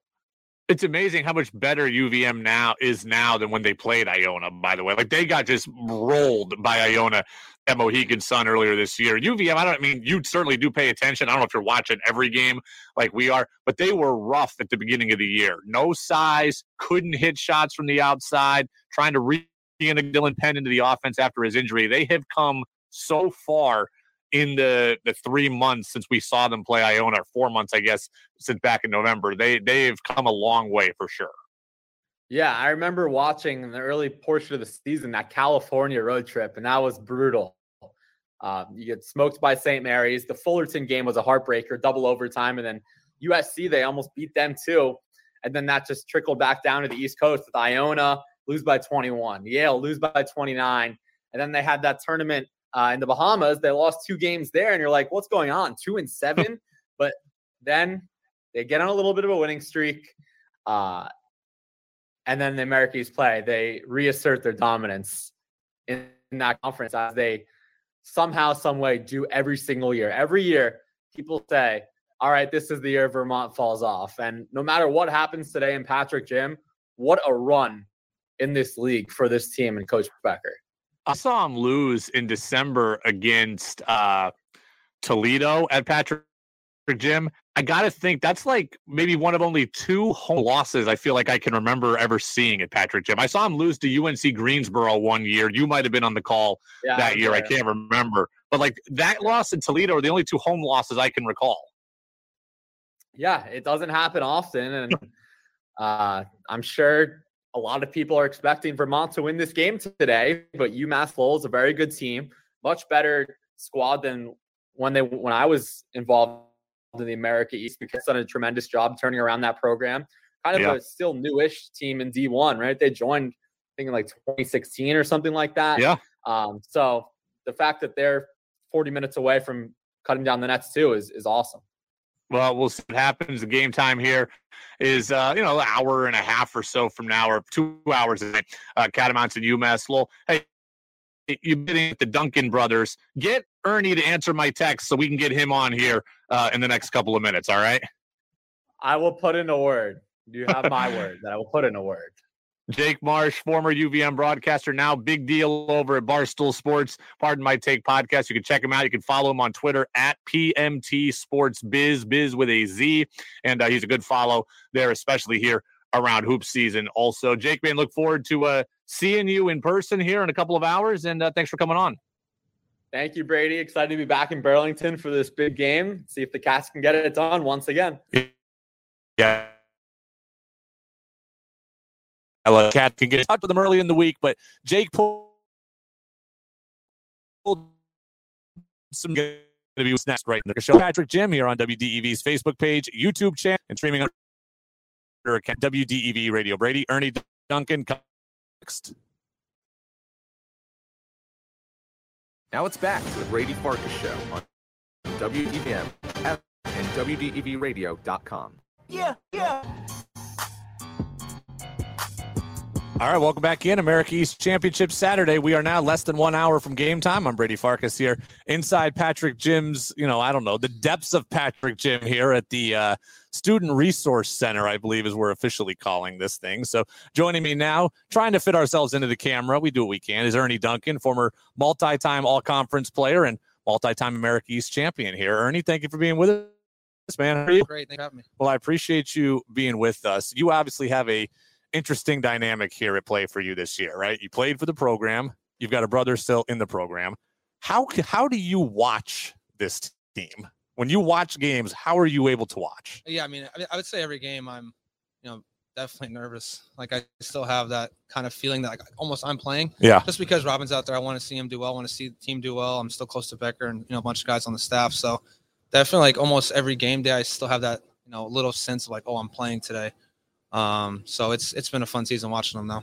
Watching your brother, man, I've been so impressed by what Robin has done this year. Changing positions, changing positions essentially mid-season. As as a just a fan of basketball yourself, how impressive is it what he's been asked to do and what he's been able to do? Yeah, really impressive. I think the big thing, and he's having fun. Like he's from the beginning of the year, he was just like when I would talk to him, be like, "Yeah, it's my last year.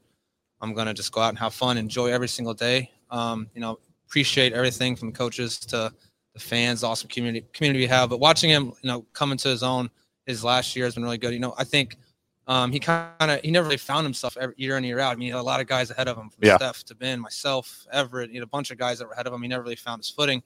Uh, but now he's had to step up, you know, rise to the occasion, and he's definitely done that. I think he's a really good post player. And it doesn't feel like he's ever really had to play the post before, but his footwork is really, really good down there. Is that something he's always had, or is that something we're going to get to your business here in a bit? Is that something you've helped him with? Where did that No, footwork come from? I think he's just put a lot of time in. He's understood, you know, with UVM this year not having. He's like, you know, in, in his freshman sophomore years, they've kind of like they let him play a little bit of post, like we run plays for him, you know, to get him into the block. But now that UVM doesn't really have a, a Ryan Davis, a Anthony Lamb, or Urquhart, like he's had to play more post. So I think he's spent a lot of time um, in the offseason once he realized, hey, I may have to post up more.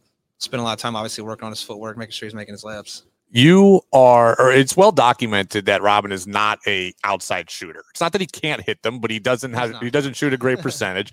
it, I forget which game it was. I don't know if it was the Iona game earlier in the year, if it was someone in conference, but they said he's not a great shooter because his brothers never let him shoot growing up, and they just made him true. rebound. Is that Oh, true? absolutely true. That's hundred percent.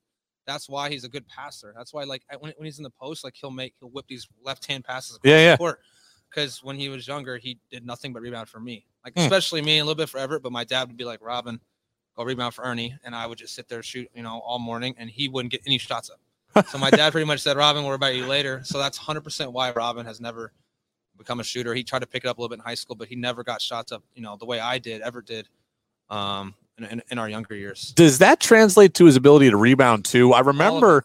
Yeah, like all that's super important. Like oh, you know, every time I would miss, like he's chasing down rebounds. He's almost treating it when he was a little kid, little you know, fifth, sixth grader. He's chasing down rebounds. You know, all that kind of stuff, and that's why he's so good at what he does when because he, did it when he was little. I was w- watching again the 30 for 30 or not 30 for 30 the uh, last dance and uh, the Jordan doc and Rodman was saying like part of the reason he got so good at rebounding was just being in the gym having guys miss shots and I started to think of Robin Duncan in that and way. And it's true, and people are like, "There's no way," that, but it's true. Like since he was a little kid, um, just chasing down rebounds, like treating it like a game when it's just me and him in the gym, and my dad yelling at us. Like that's how, why he's a good rebounder and a good passer. Now you're working with kids now. You've got your Ernie Duncan Hoops Academy. Duncan which hoops now. Duncan Dun- hoops. Duncan Hoops.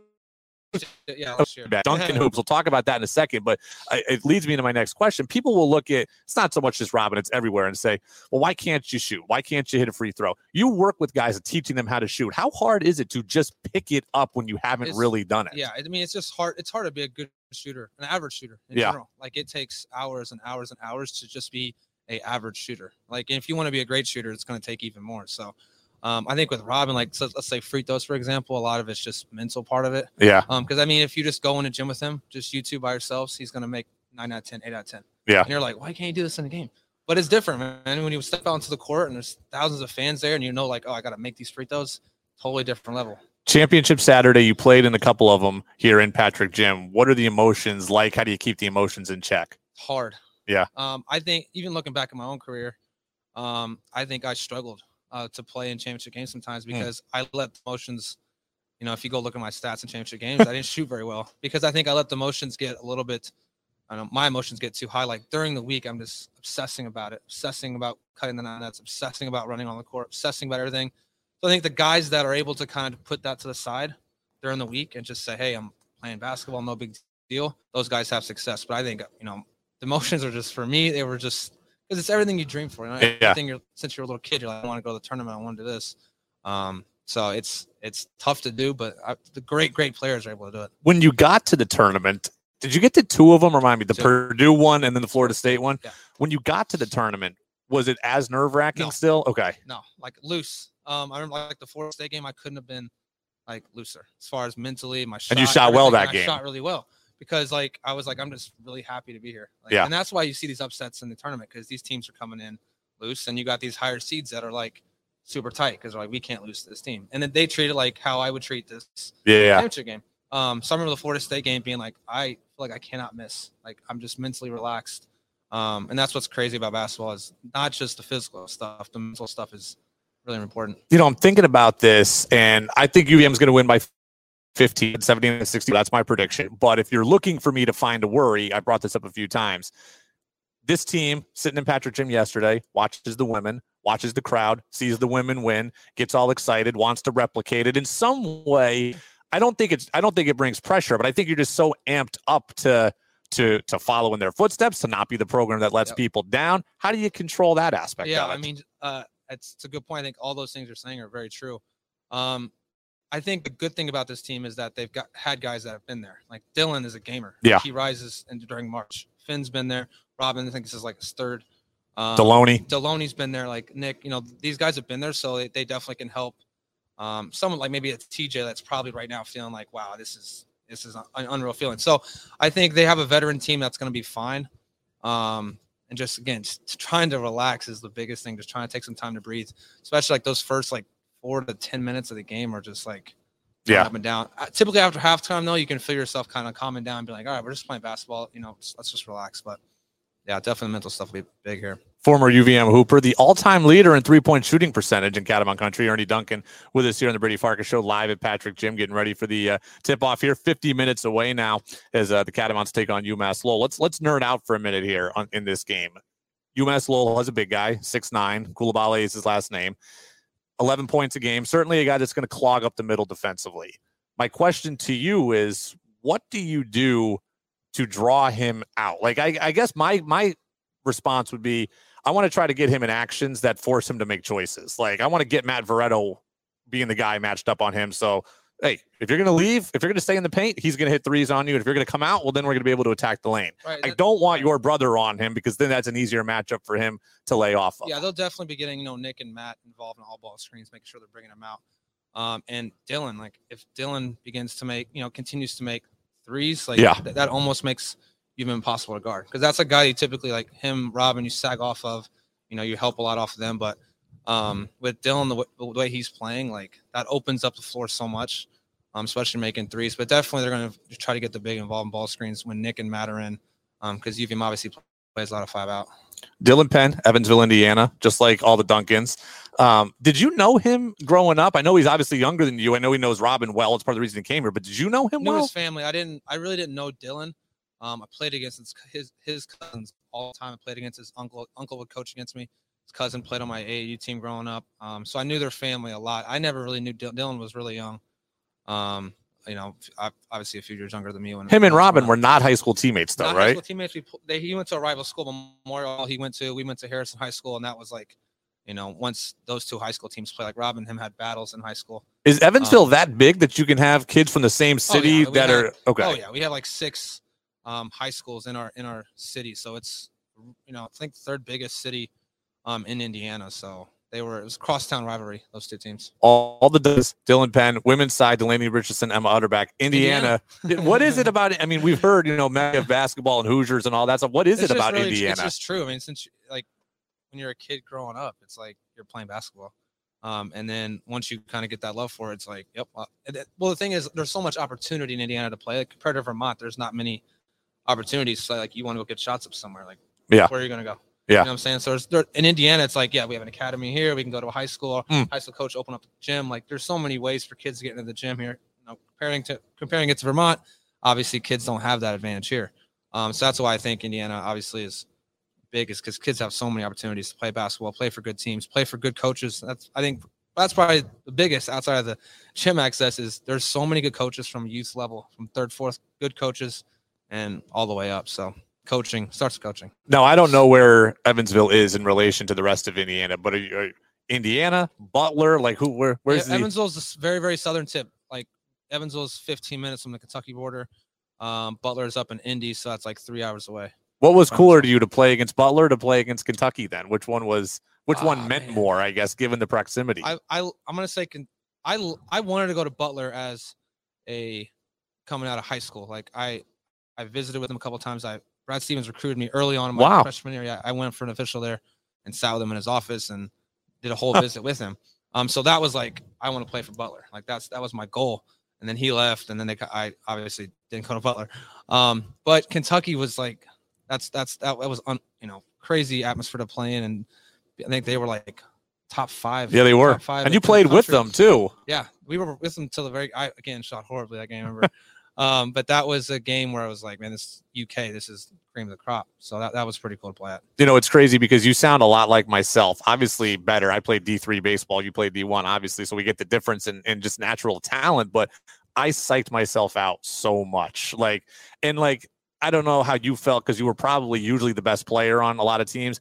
I was more like always fighting for my spot. So I was like, okay, if I play bad, well, now I'm going to lose my spot. If I don't throw strikes, I'm going to get taken out. So everything for me was always like, I was always thinking instantly of what could go wrong. And it just like constantly Very similar. overwhelmed me. Yeah. And then like I started getting into mental conditioning and sports psychology after the fact. I coached college baseball for three years right after I was done playing. And I was like, I wish I had known this Yeah. stuff when I was playing because it's totally changed my outlook on everything. Are you Yeah. kind of going through Yeah, like I mean that's the same. I was the same way, especially early in my career. I mean, my senior year, I think, was my best year. Like I played loose. I had no worries. I was didn't care like about. But early in my career, I was like, wow, I got so many fans here. I'm letting down, I'm letting down Coach Becker. I'm letting down all my teammates. I'm letting down my then you're wondering home. who's taking your spot Right, potentially. Like, dude, this is like I'm, you know, I'm almost stealing money from the university. Like, I'm, Yeah. they were paying me money to, to come, like a scholarship to come here, and all those things were just going through my head, and it was just, you know, I obviously got to a point where I was like, I just cannot do this anymore. Um, so it- it's just like I said, my senior year, I was able to come around, and just kind of relax and just enjoy, have an appreciation for everything. Um, but yeah, it's it's such a I'm similar to you, kind of you. Talk Um, to me about Duncan Hoops because I see the ads on on social media all the time. I I know you're working. You got some of the guys at UVM helping you on the side, things like that. Um, is it a roving basketball academy? Essentially, you're not located in one central gym, are you? Oh, we are located at Mater Christi School here Okay. down the road in Burlington. Um, but yeah, I mean, we train. Me and Bailey Patella really um, are training every single day. We train kids from second graders all the way up. Um, and in the off season, like we train Stef Smith Oh, uh, cool. when he came here, and hopefully we, we work with some um, more professionals when when the when the season ends. But during during the years, uh, during the year, you know, got a bunch of younger kids all the way up to high school, and um, but yeah, it's it's really cool to be able to continue to be around basketball, and then sort of like this mental stuff we're talking about, like being there's plenty of kids that are going through the same. Oh, when absolutely. and I were kids. Um, so being able to like be, hey, this is what we got you need to focus on with your free throw, whatever mental stuff is, um, that I, I really strive to help kids get better at. Well, I hear the band going below us, so I'll get you out courtside here momentarily. I know you want to get down there, but uh, just talk, give give a plug for the outfit if somebody wants lessons, wants sessions, etc. How can they get in touch with you? DuncanHoops.com. Everything there, just DuncanHoops.com. It's we have a pretty easy website, pretty uh, user friendly. Um, place that you can book workouts there. We run camps. Uh, you know, in Swan, we'll run a camp in Indiana. We'll do a camp over across lake in Plattsburgh. Um, kind of throughout Vermont. We'll do one in at the Odd. Um, so yeah, just DuncanHoops.com and everything's there. you know, and then finally, we, we kind of talked about this off air a little bit, but we had Stef Smith on. He joined us from Serbia. I want to know why why didn't you want to go the pro route? Because you know, and then conversely, also, why'd you want to stay in Vermont? Because uh, Mike Trimboli was on with us at eight forty five, and he stayed in Vermont. Yeah. he played uh, professionally for two or three years, and then he Yeah. came back here and never wanted to leave. I had opportunities to go. Like I was looking into it. I think I could still be playing right now somewhere. Yeah. Um, but I just didn't. You know, I have my, my wife now that you know I've been married to for a few months now. So like that, she was a big part of it. Like I wanted to be around her. yeah, of course. Um, and then I was able to start a business, like I said, right after that Florida State game. Um, like the next month, I was training kids. So once that picked up and the summer got really big, um, I started to get a bunch of bunch of clients. I was like, hey, I got a good thing going here. Might as well not leave. And you know, and one thing too, like we talked about, like nothing was going to live up to here. yeah, Like being able to run out in front of thousands of fans and have a community that's so so special here. Um, I knew if I would end up somewhere and you know if there wasn't any support, I'd be pretty much alone. Um, I just didn't feel like I'd be comfortable in that situation. So, and I, I like I said, I love love Vermont. Like Did I- your brothers factor in at all, being able to watch them? Because Everett was behind you, Robin Everett- was here. Did that factor in? Definitely factored in. I think if you know if they weren't here or if you know whatever, um, I think that may have said, all right, maybe I'm gonna hit it. Go go. I'll move at least to a different state. Yeah. Um. So definitely Everett staying around. I wanted to be around for you know his his even though his year ended, you know, with COVID, but like being right. around for that and be around with Robin like that. Obviously, I'm really family oriented. So like I didn't, you know, being overseas obviously took me away from being able to go see my parents for a weekend. So I didn't want to do that. What's Everett up to now? Everett coaches at a Division three in Salve, Salve, Regina. Oh yes, Rhode Island, Yeah, the Rhode Island. Seahawks. Seahawks. Yeah. they had a bad year. They, they need some Duncan. They need some Duncan hoops in their life, is what do, they need. He's coaching. He's uh, he you know it's involved in coaching. He wants to maybe level up, um, and get to a different level. But he's another guy. Everett obviously has a bright future. I think in coaching. Um, so hopefully he can get up to the you know maybe Division One ranks one day. You and I haven't talked about this. I heard it through the grapevine. Are you a Raiders fan? Yeah. Is that okay? So, um, you know, we talk about the Patriots all the Yeah. time, and I'm sure you've seen that on Twitter. All right, do you want Mac Jones as the Raiders quarterback I saw or what? some rumors about that. I do not want Mac Jones. Absolutely not. See, I think I think wouldn't he's either the if I were you. Crybaby. I, I, you know, I, I, I don't have really an opinion on him, but I'm, I think he's just not. I know him and McDaniels though had a good year. Yeah. That first year, obviously, he took a step back last year with um, Patricia, yeah. and that mess that they had. But I don't want, you know, I kind of with the Raiders, I want Rodgers, um, but his cap hits gonna be way too big. Um, See, my issue is if if I were you, I'm I'm in your line of thinking. Like I think Derek Carr is good, Good. and he's been the face of the franchise for a decade.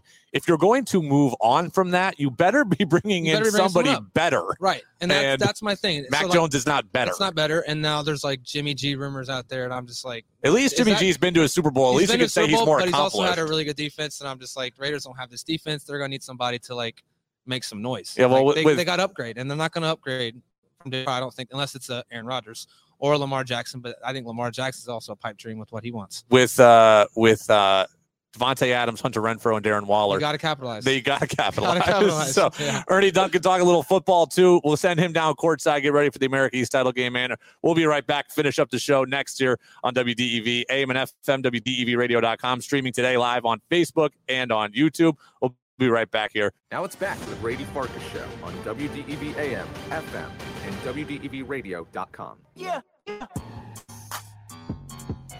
All right, everybody, welcome back. We're wrapping up here from the America East title game, our two-hour pregame show. Going to end here in a couple of minutes. Uh, thank, I want to thank everybody who has listened, everybody who is. Some of you, I think, have been here for the entirety of the show, popped in sporadically. We appreciate anybody who spent some time with us today, and appreciate all of our guests too. Man, it was. Uh, you know, this was a big ask by me on a lot of people, and I appreciate everybody making some time. Mike Trimboli got up early this morning to talk with us. He's got two kids and a family. He made time for us at 8:45 a.m. Uh, Stef Smith joined us all the way from Serbia through potential laggy internet connections. We appreciate him. Jake Marsh, fresh off a plane, joined us. Uh, Ernie Duncan sitting down with us. Ryan Zimmerman made a trip here to Patrick Gym to talk with us. So I appreciate everybody who has been with us. Uh, what I want to know from you simply is one, what do you think about the game? And two, how'd you enjoy this? This is something that is different for WDEV. It's something we don't do a lot. We obviously did this last year here. Is this something that you'd like to see more of? I'm curious. Um, so I can go back to the bosses and say, hey, listeners liked it, listeners didn't like it, whatever. I can take the feedback. So I appreciate uh, anybody who's willing to get in and tell me uh, what they thought about this. I thought it was fun. I thought it was fun to be here. I thought it was fun to talk to a lot of people. Um, and a little bit different forum, right? You know, get a chance to sit down in person with a couple people, get a chance to talk uh, with people that I don't always get to talk to. So I enjoyed it, but I enjoy the business. So I hope that, uh, um, you know, I hope that that you did as well. Nate says I appreciate it, Brady. I listened on the way to the game today. Thank you very much. So uh, that means a lot, and uh, hopefully the rest of you felt the same way. But here's kind of what's going to happen moving forward. I'm going to get off the air here momentarily. Uh, I'm going to go through. I'm going to cut up all these interviews. I'm going to post this full show on our uh, podcast channel on Apple Podcast, Spotify, and at WDEVradio.com. All the interviews that we did. I think Jake Marsh and Mike Trimboli are already up, but Ryan Zimmerman we will put up. We will also put up Ernie Duncan. We'll put up Stef Smith. They were all great. So hope you all enjoyed it. I got the Catamounts winning by 15. Again, I think the key to this game is what can UVM do against the big guy, Koulibaly? How do they get him out of the paint defensively? How can they rebound defensively? How can they, again, offensively, you know, get him away from the paint on his own defensive side of things? So I think UVM will have a plan to play defense. It's more about how do they make him play defense, I think. And uh, then also just the emotions of it, the emotions of it all. Um, how do you handle it? How you come out? Again, I expect the first seven, eight minutes to be fairly close and fairly tight and fairly low scoring, much like we saw with the women's game last night. What happens after that? What happens in the next 30 minutes? I think UVM wins this game by 15. 79 to 54 is my overall prediction. I hope that I'm right. I hope I hope it's worse than that. I hope it's better than that. I hope UVM wins by a lot more. But uh, I got a 15 point victory. I think this is going to be the fourth title that I see here in Catamount Country. Uh, first year against UAlbany, two against UMBC, and this one, this will be the fourth. So I am certainly rooting for that. And then selection Sunday tomorrow, we'll see where both men and the women will play. This is the goal. The women are already there. The men are looking to do their part. Jane Ann says, "Thank you, Brady. A great way to get ready for the big game." Jane Ann, I appreciate you listening as well. So it was a lot of fun. Mike Trimboli told me I had a good jump shot. Ernie Duncan told me he and I were a lot alike. So my ego's feeling pretty good right now, and uh, I'm feeling ready for the game also. I will be back on Monday at obviously the regular time for the Brady Farkas show, 5:30 on the radio, a uh, WDEV AM and FM. We'll talk about this game. We'll talk about the women's game. We'll talk about the women and hopefully the men's draw in the NCAA tournament. So a lot more Catamount coverage is coming. You can follow us every single night, 5:30 on WDEV, and you can also check me out again uh, on Twitter at WDEV Radio Brady. We post a lot of clips of the show on there. We also uh, get to our Catamount coverage everywhere. So everybody enjoy the game. Go Cats, go! Enjoy the coverage, and uh, I will see you on Monday. I guess we're stopping just shy of 10:30. It's 1028. But hey, we made it just about the full two hours. So the internet stayed true, I believe, for the most part. Thank you to everybody who listened. Thanks to UVM for letting me do this. I appreciate you letting me do this for a second consecutive year. Go Cats, go, everybody. I'll see you on Monday. Go download best Apple Podcast, Spotify.